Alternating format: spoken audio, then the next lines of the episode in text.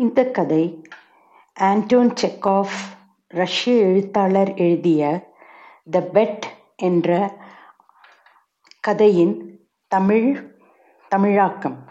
அதே இதை இந்த கதையை தமிழில் எழுதியவர் கா. ரகுநாதன். பந்தயம். கேட்கலாமா? பனி பொழியும் ஓர் இரவில் தனது படிப்பறையில் இங்கும் அங்கும் உலவிக் கொண்டிருந்தார் அந்த வங்கி அதிபர்.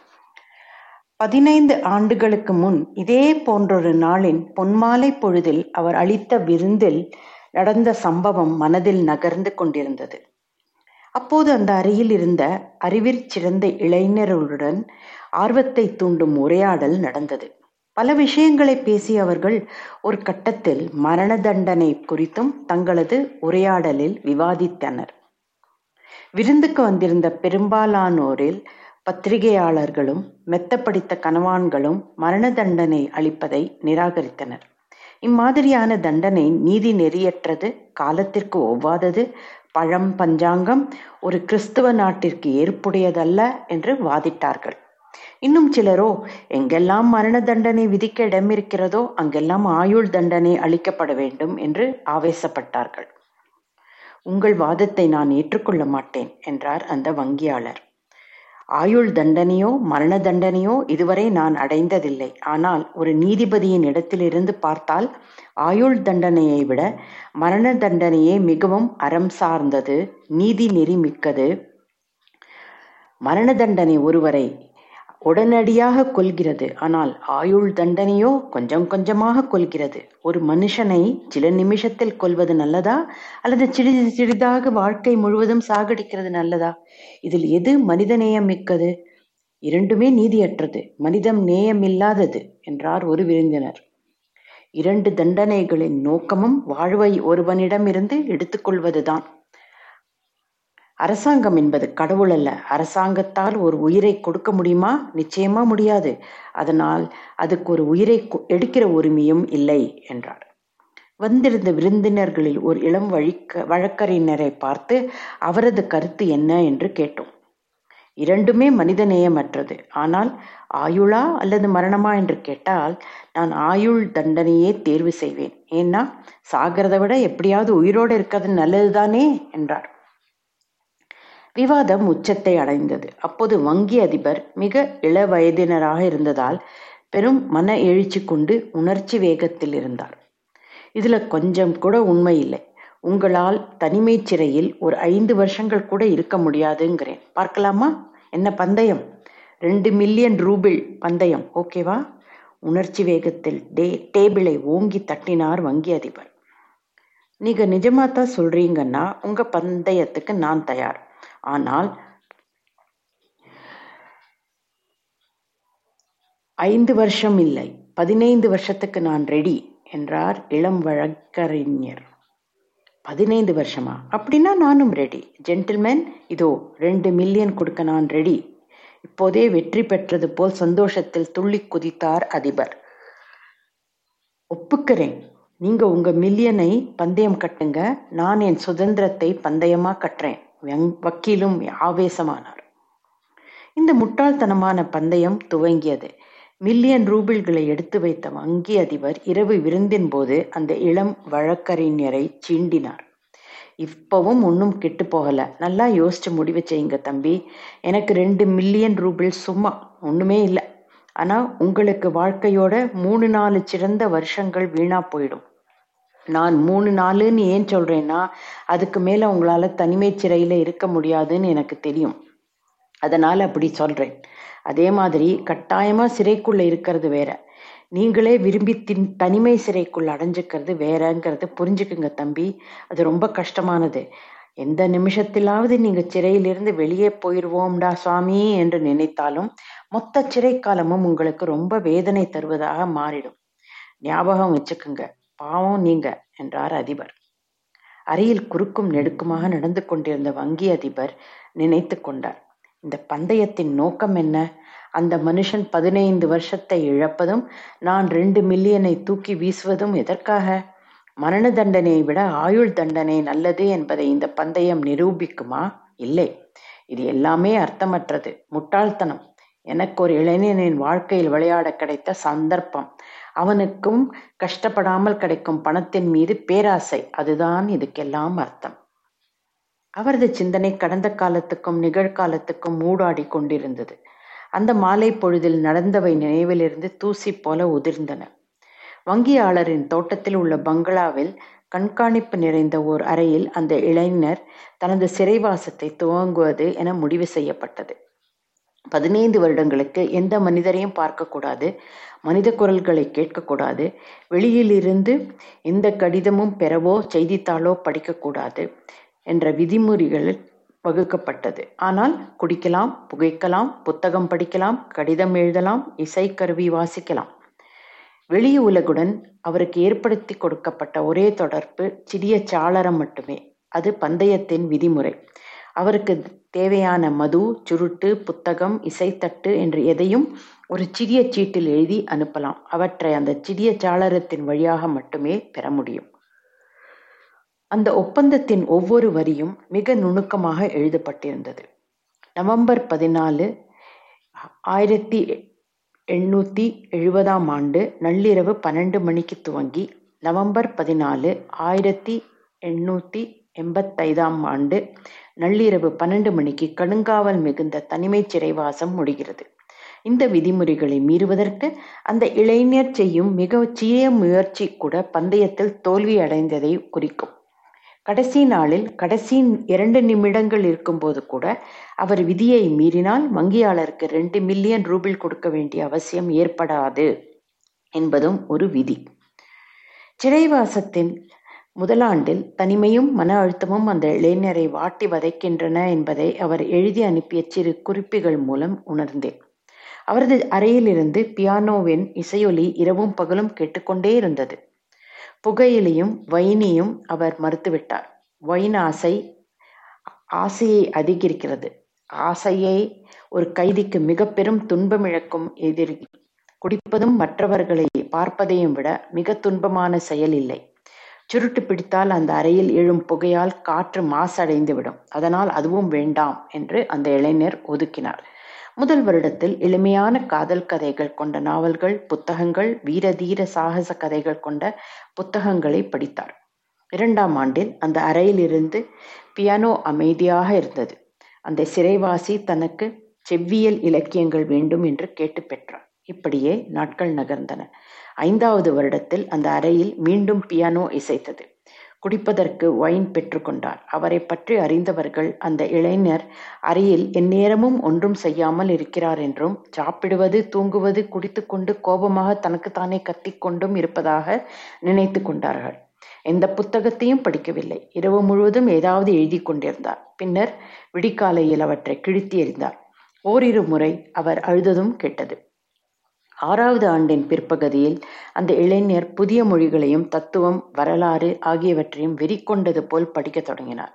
அடுத்த நான்கு ஆண்களில் ஆண்டுகளில் அறுநூறு புத்தகங்களை அவர் படித்து முடித்தார். வங்கி அதிபர் தேடி தேடி அந்த புத்தகங்களை அவருக்காக வாங்க வேண்டியிருந்தது. அந்த காலகட்டத்தில் வங்கியாளருக்கு ஒரு கடிதத்தை சிறைவாசி அனுப்பினார். மை டியர் ஜெயிலர் நான் இந்த கடிதத்தை ஆறு மொழிகளில் எழுதியுள்ளேன். அந்த மொழிகளை தெரிந்தவர்களிடம் கொடுத்து படிக்கச் சொல்லுங்கள்.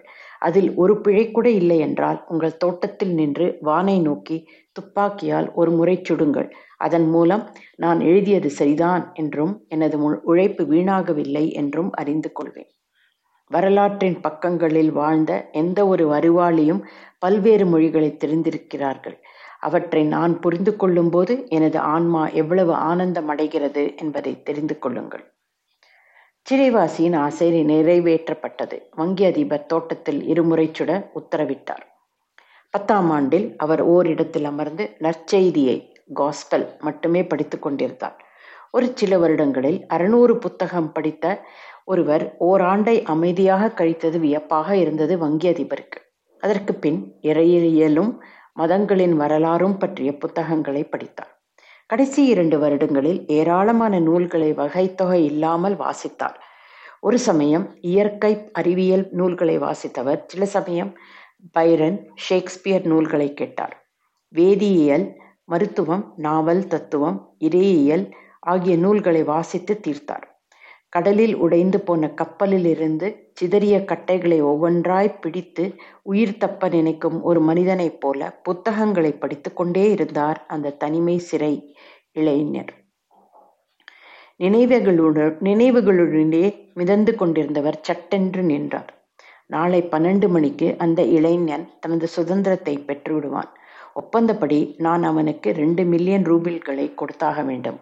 அப்படி கொடுத்தால் அதோடு நான் திவால் தான் எல்லாம் அதோடு முடிந்துவிடும் என்று நினைத்தார். பதினைந்து ஆண்டுகளுக்கு முன் அவரிடம் எண்ணி முடிக்க முடியாத அளவு பணம் இருந்தது. ஆனால் இன்று கடன் அதிகமாக சொத்து அதிகமா என்று தனக்குத்தானே கேள்வி எழுப்ப கூட அவருக்கு அச்சமாக இருந்தது. வெறித்தனமாக பங்கு சந்தையில் சூதாட்டம் போல ஈடுபட்டதும் கண்மூடித்தனமான ஊக வணிகத்தில் இருந்து வெளியே வரக்கூட முடியாத சூழலும் அவருடைய சொத்துக்களை கொஞ்சம் கொஞ்சமாக கரைத்தன. பெருமை கொண்ட நெஞ்சமும் அச்சமின்மையும் தன்னம்பிக்கையும் கொண்ட வங்கியாளர் தனது முதலீடுகள் ஒவ்வொரு முறை ஏறும்போதும் இறங்கும் போதும் பெரும் நடுக்கம் அடைந்தார். நாசமாய் போன பந்தயம் என்று மனம் தளர்ந்து தலையில் கை வைத்து அமர்ந்தார் அந்த வயோதிகர். அந்த இளைஞன் ஏன் சாகவில்லை? அவனுக்கு நாற்பது வயதுதான் ஆகிறது. என்னிடம் இருக்கும் கடைசி பணம் வரை அவன் வாங்கி கொண்டு நல்ல பெண்ணாக பார்த்து திருமணம் செய்து கொள்வான். வாழ்க்கையை அனுபவிப்பான். பங்கு சந்தையில் விளையாடுவான். அதே நேரம் நான் அவனை பொறாமையோடு ஒரு பிச்சைக்காரனைப் போல் பார்த்து கொண்டிருப்பேன். எனது வாழ்வின் மாபெரும் மகிழ்ச்சிக்கு நீங்கள்தான் காரணம். நான் உங்களுக்கு உதவட்டுமா? என்று என்னை பார்த்து ஒவ்வொரு நாளும் அவன் கேட்பான். ஐயோ இது நடக்கக்கூடாது. அவமானத்திலிருந்தும் திவாலாவதிலிருந்தும் நான் தப்பிக்க இருக்கும் ஒரே வழி அந்த இளைஞனின் மரணம்தான். மணி மூன்றடித்தது. அந்த வீட்டில் எல்லோரும் ஆழ்ந்து உறங்கிக் கொண்டிருந்தனர். வெளியே பனிக்காற்றுக்கு மரங்களின் அசைவோசை மட்டுமே கேட்டுக்கொண்டிருந்தது பதினைந்து ஆண்டுகளாக பெட்டியில் பூட்டி வைத்திருந்த சாவியை சத்தமில்லாமல் எடுத்து தந்து கோட் பாக்கெட்டில் வைத்துக்கொண்டு வீட்டிலிருந்து வெளியேறினார் வங்கியாளர். தோட்டத்தில் கும்மிருட்டும் குளிரும் ஒரு சேர இருந்தது. தோட்டத்தை நோக்கி ஊளையுடன் வந்த காற்று மரங்களை ஓய்வெடுக்க விடாமல் அசைத்து கொண்டிருந்தது. கண்களை கசக்கிக் கொண்டு பார்த்தபோதும் தோட்டத்தில் இருந்த வெள்ளை நிறச் சிலையோ மரங்களோ விடுதியோ சிறைவாசியின் இருப்பிடமோ கண்களுக்கு புலப்படவில்லை வங்கி அதிபருக்கு. அந்த கட்டடத்தின் அருகே சென்று இருமுறை குரல் எழுப்பியும் காவலாளி எந்த பதிலும் அளிக்கவில்லை. அடிக்கும் குளிரில் இந்த கட்டடத்தின் சமையலறையிலோ அல்லது ஏதோ ஒரு மூலையிலோ காவலாளி உறங்கிக் கொண்டிருக்கக்கூடும் என்று நினைத்து கொண்டார். எனது திட்டத்தை செயல்படுத்தினால் முதலில் காவலாளி மீதுதான் சந்தேகம் எழும் என்று நினைத்து கொண்டார் அந்த வயோதிகர். அந்த இருளில் தட்டு தடுமாறி தனிமை சிறை உள்ள விடுதியின் மாடிப்படிகளை கண்டு கொண்டார். உள்ளே சென்று ஒரு தூ தீக்குச்சியை உரசினார். அங்கே ஆளரவமற்று இருந்தது. அந்த இளைஞர் உள்ள அறை கதவு பூட்டப்பட்டு வைக்கப்பட்டிருந்த சீல் எந்த சேதமும் அடையாமல் அப்படியே இருந்தது. தீக்குச்சி அணைந்ததும் நடுக்கத்துடன் அந்த அறையின் சாளரத்தின் வழியே அவர் எட்டி பார்த்தார். உள்ளே ஒரு சிறிய மெழுகுவர்த்தி மெலிதாக எரிந்து கொண்டிருந்தது. சாளரத்தை கைவிரலால் தட்டினார்.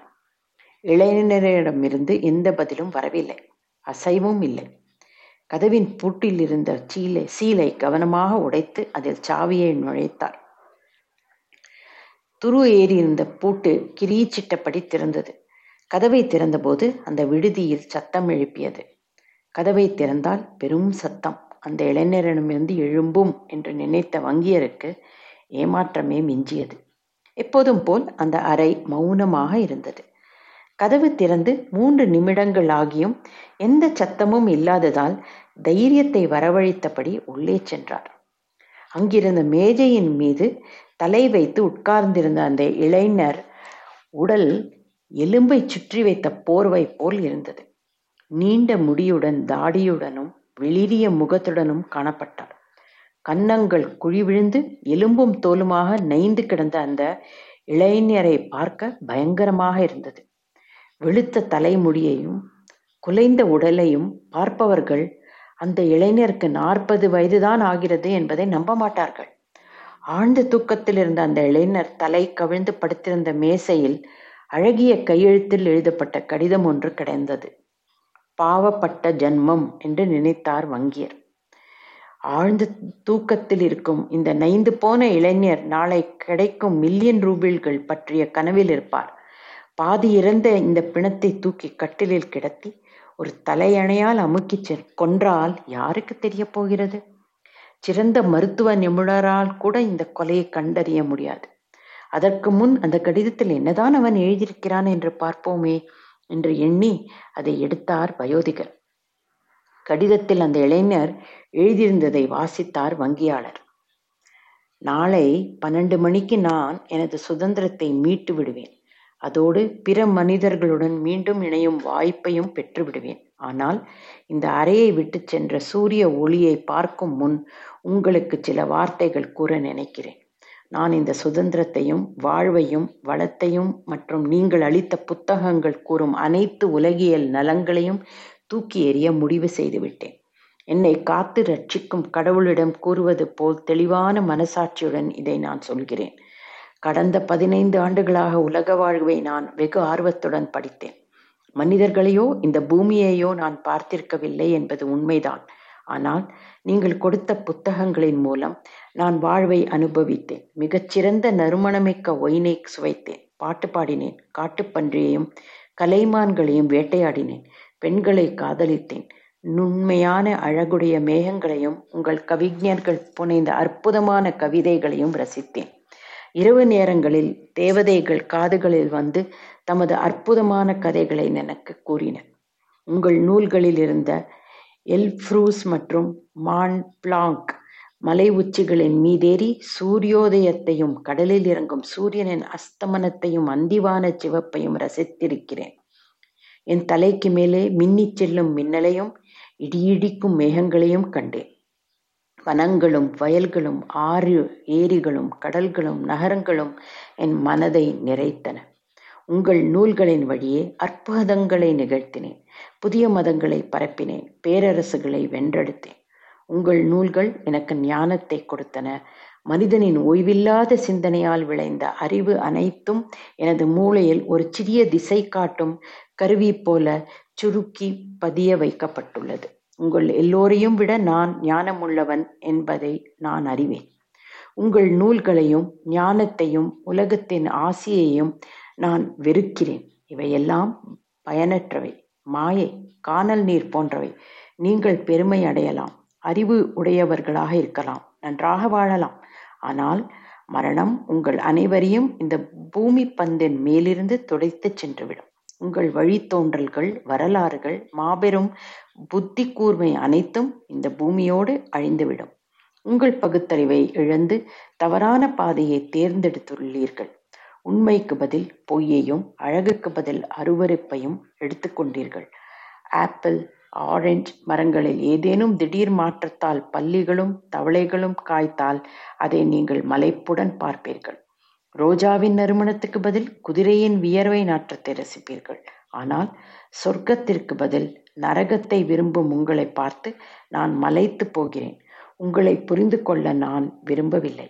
இதை உங்களுக்கு நான் நிரூபிக்கும் விதமாக ஒரு காலத்தில் நான் சொர்க்கமாக கனவு கண்ட மில்லியன் ரூபிள்களை துச்சமாக மதித்து அதை துறக்கிறேன். அந்த பணத்தை வெறுக்கிறேன்.